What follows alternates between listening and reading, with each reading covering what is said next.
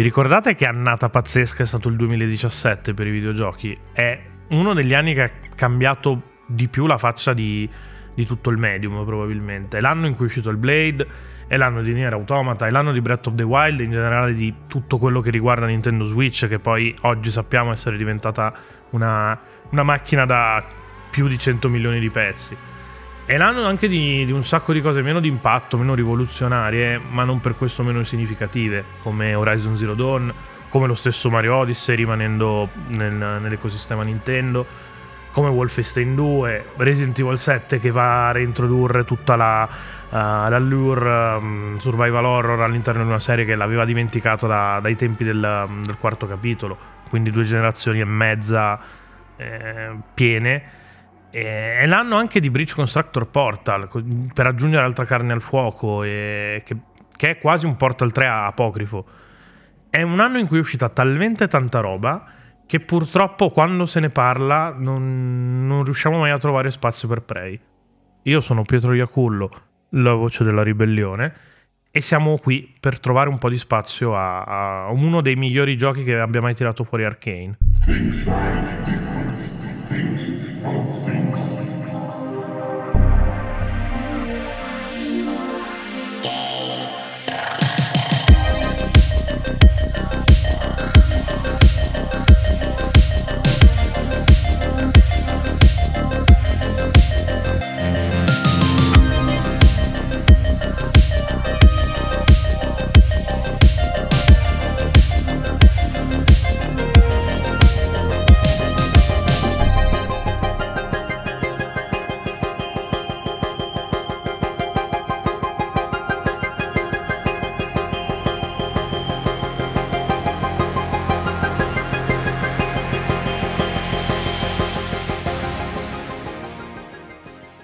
perché si parla così poco di Prey? Io non penso di poter dare una risposta mh, mm, al 100% valida e universale. Posso però sicuramente parlarne, parlarne da tizio che di Prey si è, si è interessato fin da subito, ha avuto la fortuna anche di potersene occupare perché l'anno prima dell'uscita ero ad agosto alla Gamescom a Colonia e il gioco stava muovendo i suoi primi passi da, dal punto di vista insomma, della res pubblica, chiamiamola così. Quindi, insomma, io c'ero, posso provare a raccontarvi quello che era il contesto attorno a Prey come, come opera, come oggetto culturale, come videogioco, come quel cazzo che volete. E poi posso tirare mm, le mie conclusioni, che è quello che, che, che mi appresto a fare. Sicuramente uno dei fattori che ha pesato, credo che il fattore che abbia pesato di più in assoluto, è quello dello scarso marketing. Mm, Bethesda non, non ci ha spinto fortissimo. Era un periodo in cui comunque Bethesda in generale non spingeva fortissimo su, sulle sue cose. L'approccio era un po' quello alla Fallout 4, ovvero te lo annunciamo alle 3 e il gioco poi esce a settembre, quindi non ci facciamo tutta la, la, pro, la prosopopea di marketing a cui siamo ormai abituati, se non assuefatti, dal punto di vista mm, ludico. E per fare un esempio di, di quello che sto dicendo misurabile, eh, il trailer italiano di, di lancio di, play, di, Prey sul canale di, di Bethesda italiano, chiaramente, è stato caricato come trailer di lancio, punto, senza manco specificare il nome del gioco come titolo del video. E ad oggi, quindi con uh, altri 5 anni sul groppone, ha 5.000 views. Quindi stiamo parlando letteralmente del nulla da questo punto di vista qua. Eh, è stato anche poi, vabbè, abbiamo aperto dicendolo, il 2017 è stato un anno in cui è uscita veramente la qualunque a livello di videogiochi, è uscita della roba enorme. E io ho citato probabilmente quelli che sono i, i, miei personal best, quelli che io ritengo più importanti o comunque quelli che, che ritenevo degni di menzione, ma è uscita veramente un disastro di, di, di roba. Questo chiaramente a livello di videogiocatore medio, abituato a comprare uno, due, tre videogiochi a al, all'anno a prezzo pieno va a togliere mm, va a togliere del potenziale pubblico perché Prey era una cosa molto più piccola de, dei giochi che, di cui stavamo parlando prima. Una roba anche molto più, più di nicchia per, per come era costruita. Ci arriveremo perché fa parte anche di questo del contesto. Era un reboot eh, di, di, un gioco che comunque un suo, un suo seguito ce l'aveva e che chiaramente davanti a queste cose sappiamo benissimo qual è la, la reazione media che abbiamo noi giocatori, sono sempre borbotti, scetticismo, eh, preferivo il port 1-1 e ridatemi il gioco così com'era ma aggiornatemi solo la grafica. Questo sicuramente è un altro dei fattori, questi due in realtà sono, sono altri due fattori che secondo me hanno contribuito. Un'altra cosa che ha contribuito veramente, veramente, veramente in modo massivo e, e, ne abbiamo credo già parlato in un episodio dedicato proprio al, al concetto di demo nei, nei videogiochi è appunto la la demo è uscita poche settimane prima del lancio. Eh, la demo ti faceva giocare le prime due ore di, di Prey. Ora, questo cosa vuol dire? Prey nelle prime due ore è un dito nel culo. È un gioco lentissimo dove hai sostanzialmente a disposizione soltanto una chiave inglese per andare in giro e il cannone glue per, uh, per costruirti alcuni percorsi, ma comunque hai poche munizioni e non sai bene dove procurartele. È un gioco infame, è un ambiente veramente inadatto alla vita in ospitale. Eh, perché Talos One è un ambiente, è, è una base orbitale infestata da, da, degli alieni, in particolare da alieni che e ti fanno il culo se parliamo de, de, dei typhoon più grossi e sono un pericolo che ti bracca e ti cerca e si può annidare in qualunque cestino di immondizia o, o tazzina del caffè se parliamo dei mimic. E questo è il bello di Prey secondo me, ma la, le prime due ore di gioco sono veramente pesanti da, da, questo punto di vista qua.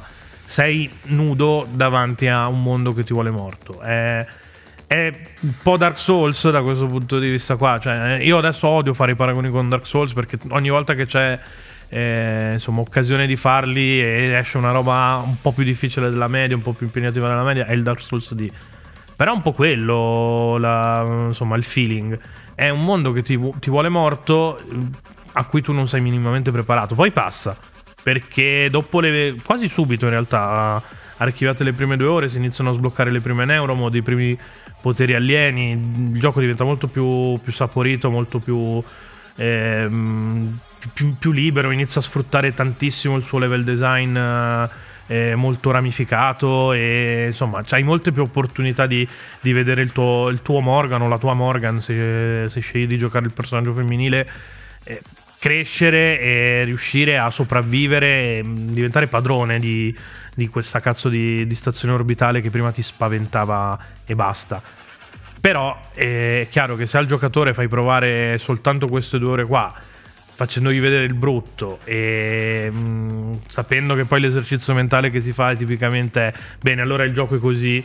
E, mh, mm, per tutto il resto dell'esperienza io 15 ore 40 ore anche perché se vuoi fare tutto si arriva veramente a longevità esagerate così chi cazzo me le fa fare non posso nemmeno dar torto e più che torto colpa al 100% dei giocatori per quanto mi riguarda perché è un po' una regola del mercato quella che i soldi si investono soprattutto ne, nelle prime ore di gioco poi magari si va calando perché tanto è il primo impatto quello che conta quello che fai vedere agli amici quello di cui si parla nei forum e, e se riesci a generare dell'entusiasmo nelle prime 2-3 ore uno eviti i refund su, su Steam e sulle piattaforme che che lo prevedono, non PlayStation, quindi, però tendenzialmente tutte le altre.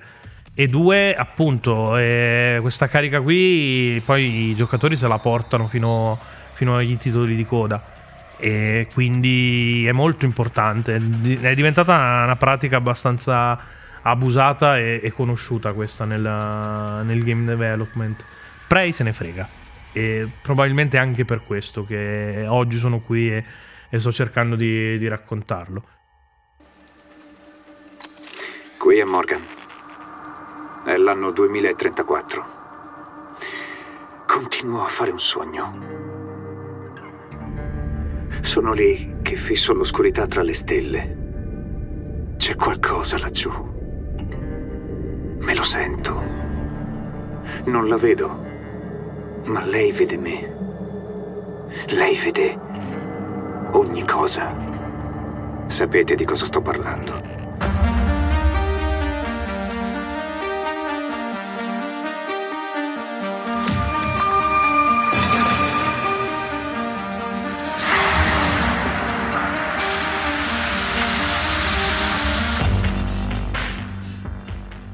c'è un altro elemento prima di, di passare a mm, insomma di mettere le mani proprio nel, eh, sul pad e, e, provare a rivivercelo Prey di cui è secondo me importante parlare.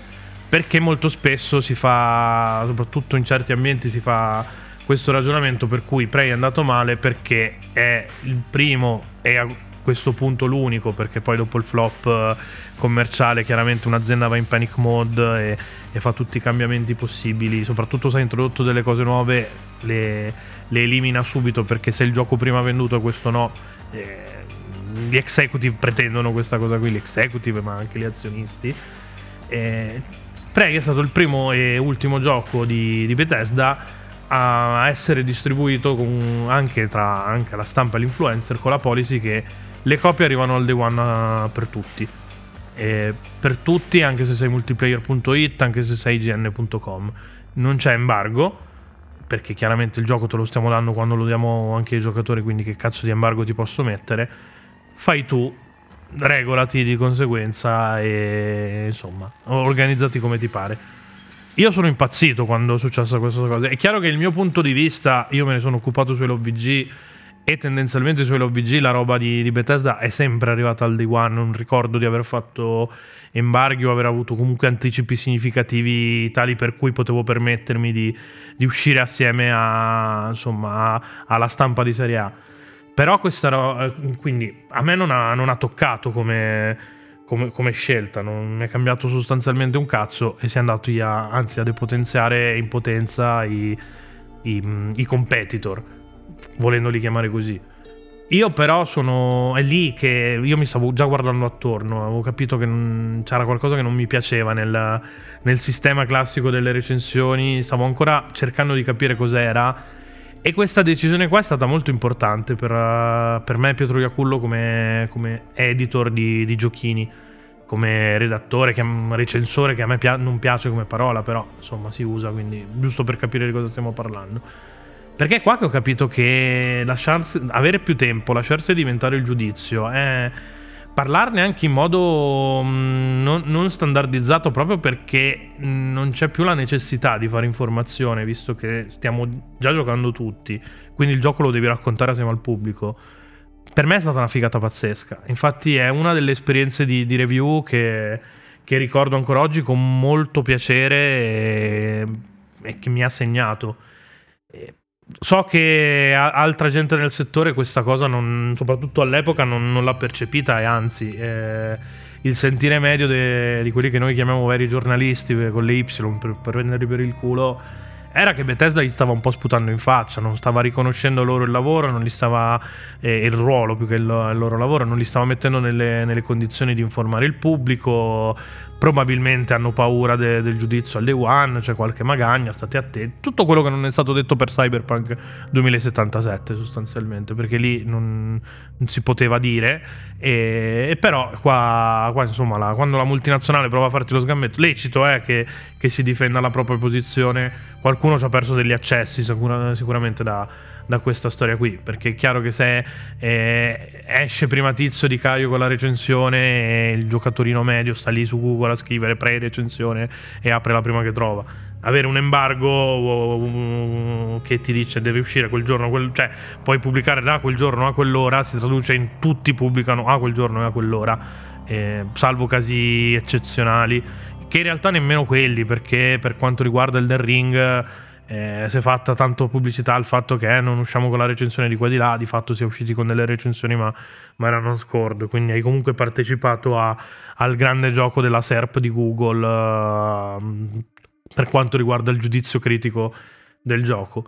Comunque, questo sicuramente è, è una cosa che eh, agli addetti ai lavori ha dato molto fastidio ma dubito fortemente che possa aver influenzato le, le, vendite del gioco. Ci sono un sacco di evidenze di questa cosa qua. Eh.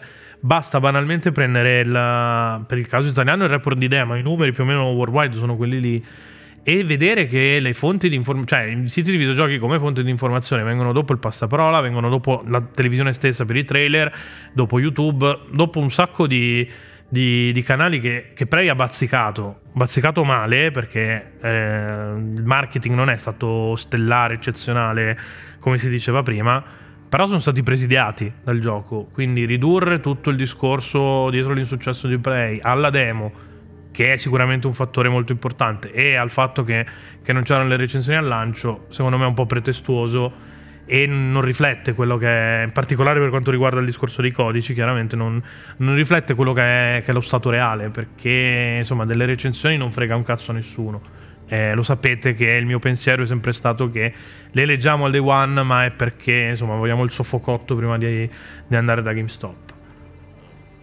Ma in tutto questo, Prey cos'è? Cos'è quella cosa che togliamo dal suo simulacro di, di, plastica e carta, mettiamo dentro il lettore o che scarichiamo da, da, Game Pass, visto che il gioco è dopo l'acquisizione di Zenimax, è chiaramente disponibile su, sull'abbonamento Xbox Peraltro anche, mh, mm, anche su cloud, se, se si ha la, la, versione Ultimate. Non voglio dare delle note bibliografiche, le trovate su Google, non c'è bisogno che vi dica io che è una roba sviluppata da Arkane, remake, reboot di, di un gioco uscito una vita e mezza fa e dettagli vari su quello che lo sviluppo. Li trovate su qualunque motore di ricerca, vi mettete lì. Non sono nemmeno così interessanti a livello mh, di, di, del discorso che voglio, voglio cercare di fare. Prey è soprattutto, secondo me, è, un, è, uno dei pochi casi in cui mi sento davvero di, di, dire è un immersive sim. Cerca di costruire un mondo in quanto più possibile verosimile, per quanto stiamo parlando di un universo alternativo dove Kennedy è sopravvissuto a, al suo attentato e stiamo nello spazio un botto di anni prima rispetto a, a quello in cui dovremmo essere però al netto appunto di, di, questi what if è un gioco che cerca di essere molto verosimile e che a parte la prima cinematica che è pazzesca a livello proprio di, di, di introduzione de, del gioco non ha nessun altro tipo di cutscene e racconta tutto attraverso log ambientali e mm, insomma è, è tutto in tempo reale e tu ti metti lì davanti a un computer, a un terminale qualunque ti leggi le mail, sempre stando sul chi vive. È uno dei pochi casi in cui davvero i, i log, secondo me, sono una pratica sbagliata. Ne abbiamo parlato un sacco di volte. Eh, raccontare per iscritto dentro un videogioco costringendo la gente a leggere sullo schermo di una televisione che va dai 40 ai 75 pollici è una minchiata. Nel caso di Prey è molto funzionale invece perché tutto questo avviene in tempo reale. E quella tazzina sul, uh, su, sulla scrivania può essere un mimic. Se tu non stai attento, rischi veramente che per leggere una mail perdi punti salute o banalmente ti, ti caghi addosso perché appunto ti si lancia questo, questo alieno tentacoloso in faccia. È il, senso di, di, di oppressione, di, di pericolo che, che, il gioco comunica, soprattutto nelle prime ore, dove ricordo hai soltanto una cazzo di chiave inglese in mano passa proprio da, da questa cosa qua. E poi man mano che si va avanti il gioco cresce e sia perché appunto si sbloccano le neuromod, quindi si è, molti, si è molto più padroni di, di quello che, mm, che, si può fare all'interno di, di Talos One, ma soprattutto è il level design che, che si apre, che ti permette di, mm, di esplorare meglio anche in base a quello che sblocchi, diventa molto cardine. Allora, il, mm, il, il glue cannon eh, che nominalmente serve a sparare contro i nemici per cercare di immobilizzarli e poi andarli a, a stordire con gli attacchi fisici diventa anche un elemento per cui puoi utilizzarlo per costruire dei, dei, percorsi dove non ci sono percorsi. C'è un'altra arma che è sostanzialmente inutile, che è il Predatore, che ha un nome altisonantissimo ma è una nerf, quindi spara, spara i proiettili finti. E è una balestra che spara le freccette, quelle con, con il gommino davanti che poi si attaccano le cose. È inutile al culo, però diventa utile per uh, rompi una finestra, spari lì e fai scattare un pulsante, apri la porta e riesci ad entrare anche non avendo sbloccato i perk relativi all'hacking, per fare un esempio. Prey è pieno di, di, questi momenti qua, di queste soluzioni qua. Soprattutto Prey è pieno di, di, cose che non puoi vedere. Perché se scegli di. chiamiamola build, se scegli una, una, una determinata build, scegli un percorso del, del, ramo delle abilità e te ne mancano altre, mh, non puoi accedere ad alcune stanze. e devi trovare percorsi alternativi o tante volte rassegnarti a, a questa cosa qua. È un gioco che veramente ti lascia tanta libertà puoi decidere a che livello approfondirlo anche a livello di lore perché sta a te decidere quante mail tra leggerti sapendo che dentro ci potresti trovare codici, password, eh, accenni per capire eh, do- dove sono per- determinati personaggi all'interno de- della nave. È un gioco che appunto quando poi trovi questi personaggi qua e ti assegna delle missioni secondarie ti lascia decidere quante portarne a termine, quanta gente aiutare, quanta gente lascerà sul destino. È un gioco che poi ti valuta sulla base delle, delle, di come hai giocato. Le scelte in Prey sono scelte implicite ed è una cosa veramente forte secondo me. Non, non è, mm, per fare un esempio, Life is Strange dove alla fine decidi che finale vuoi vederti. No, arrivi alla fine del gioco, c'è proprio una, una, scheda che ti. C'è un momento in cui ti valutano proprio a livello scolastico. Ti dicono: tu hai giocato così, così, così, hai salvato tot persone, eh, questa è la percentuale di, di neuromod aliene che hai utilizzato. E quindi su, sulla base di questo, ecco, queste sono le, le nostre conclusioni. A, e questo è il finale che, che ti sei meritato. Ed è una cosa fortissima, è veramente una cosa che è così che dovrebbero essere le scelte nei videogiochi, non, non, quelle cose finte che fa David Cage, sceneggiate da lui, dove la libertà è solo apparente. Qua la libertà è vera, perché sono io che ho scelto di giocare in quel modo lì e non ci, non ci sono dissonanze. La, il problema grosso di, di Life is Strange è che arrivi alla fine, tu puoi scegliere un finale che è completamente opposto a quello che è il modo in cui tu hai giocato e ruolato eh, Sam perché non, eh, magari hai giocato l'ultimo livello cercando di salvare tutti uh, dalla tempesta a qualunque costo e poi, spoilerino, condanni la città.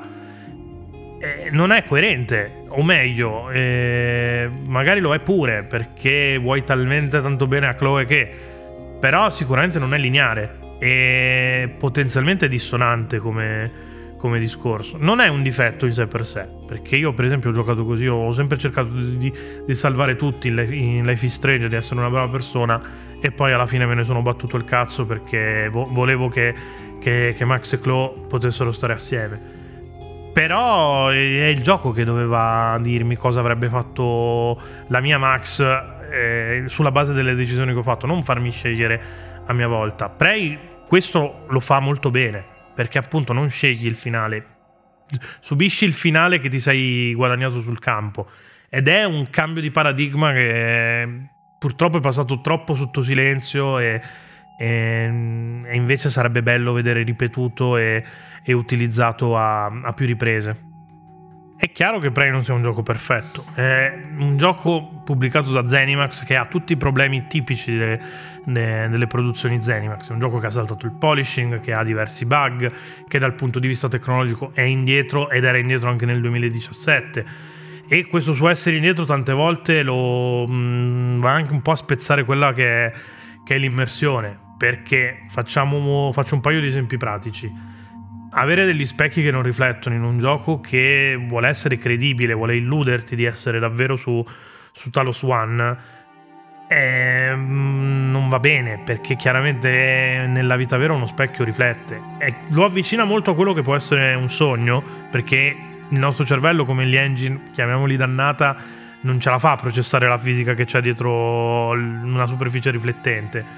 Però a livello di, di giocato è una cosa che ti dice ah cazzo, sto giocando a qualcosa perché questo non funziona come, come funziona nella, nella, vita vera. Non è credibile. A quel punto non mettere gli specchi, verrebbe da dire.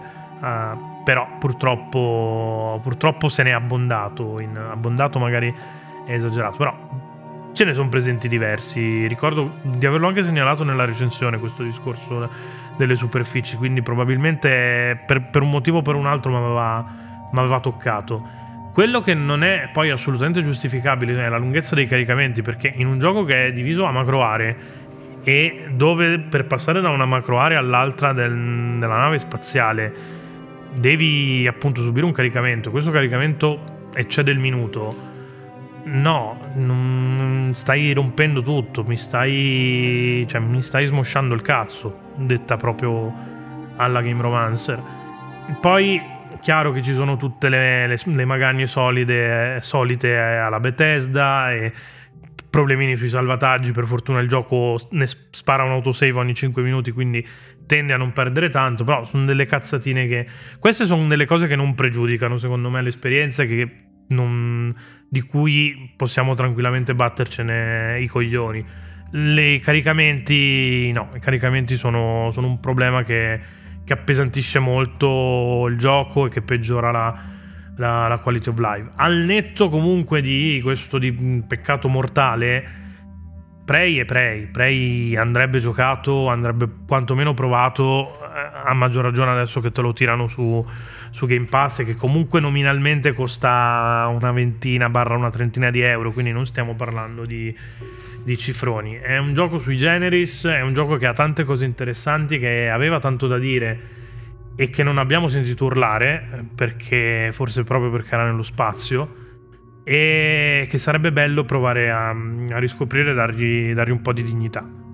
Perché, perché è una produzione che, che, lo merita come in generale Arkane meriterebbe un po' più di, della considerazione che, che ha raccolto. Questi sono riusciti sostanzialmente a vendere bene soltanto i due Dishonored e tutto il resto ha, ha sempre floppato. Ed è un gran peccato perché ci stiamo perdendo un team di sviluppo che, che le cose le sa fare le, le sa fare piuttosto bene Detto questo, io ero Pietro Iacullo, la voce della ribellione. Noi eravamo Game Romancer, in questo caso ero da solo. Non so se poi questo esperimento finirà effettivamente in podcast con un po' di montaggio o rimarrà confinato per, su Patreon. Ringrazio comunque con, con, l'occasione i nostri patron che, che stimolano questo tipo di discussione, in particolare Danto è stato molto... non lo sa, se ascolterà mai questa cosa lo saprà ma è, stato, è stata una delle leve che mi ha detto ma perché non, sto, non stiamo parlando di Prey? Perché con lui mi ci sono trovato diverse volte a, a nominarlo ecco ad evocarla come, come produzione. E quindi ringrazio chi mette i soldi, la benzina in Game Romancer, ringrazio chi, chi, chi, ci segue e chi cerca di, in un mondo dove il feedback negativo pesa come dei macigni, e ci tiene a farci sapere che gli piacciono le cose come le facciamo noi e, e, e le supporta. Quindi detto questo, andate a fare in culo stronzi. Qui è Morgan. È l'anno 2035. Vi prego, ascoltatemi. Non è un sogno. È un incubo. Non c'è spazio per l'incertezza. Non c'è spazio per il dubbio. E sappiate questo, la posta in gioco non è soltanto Talos One. Se ciò che è successo qui, se solo uno sfugge al contenimento, sarà la fine.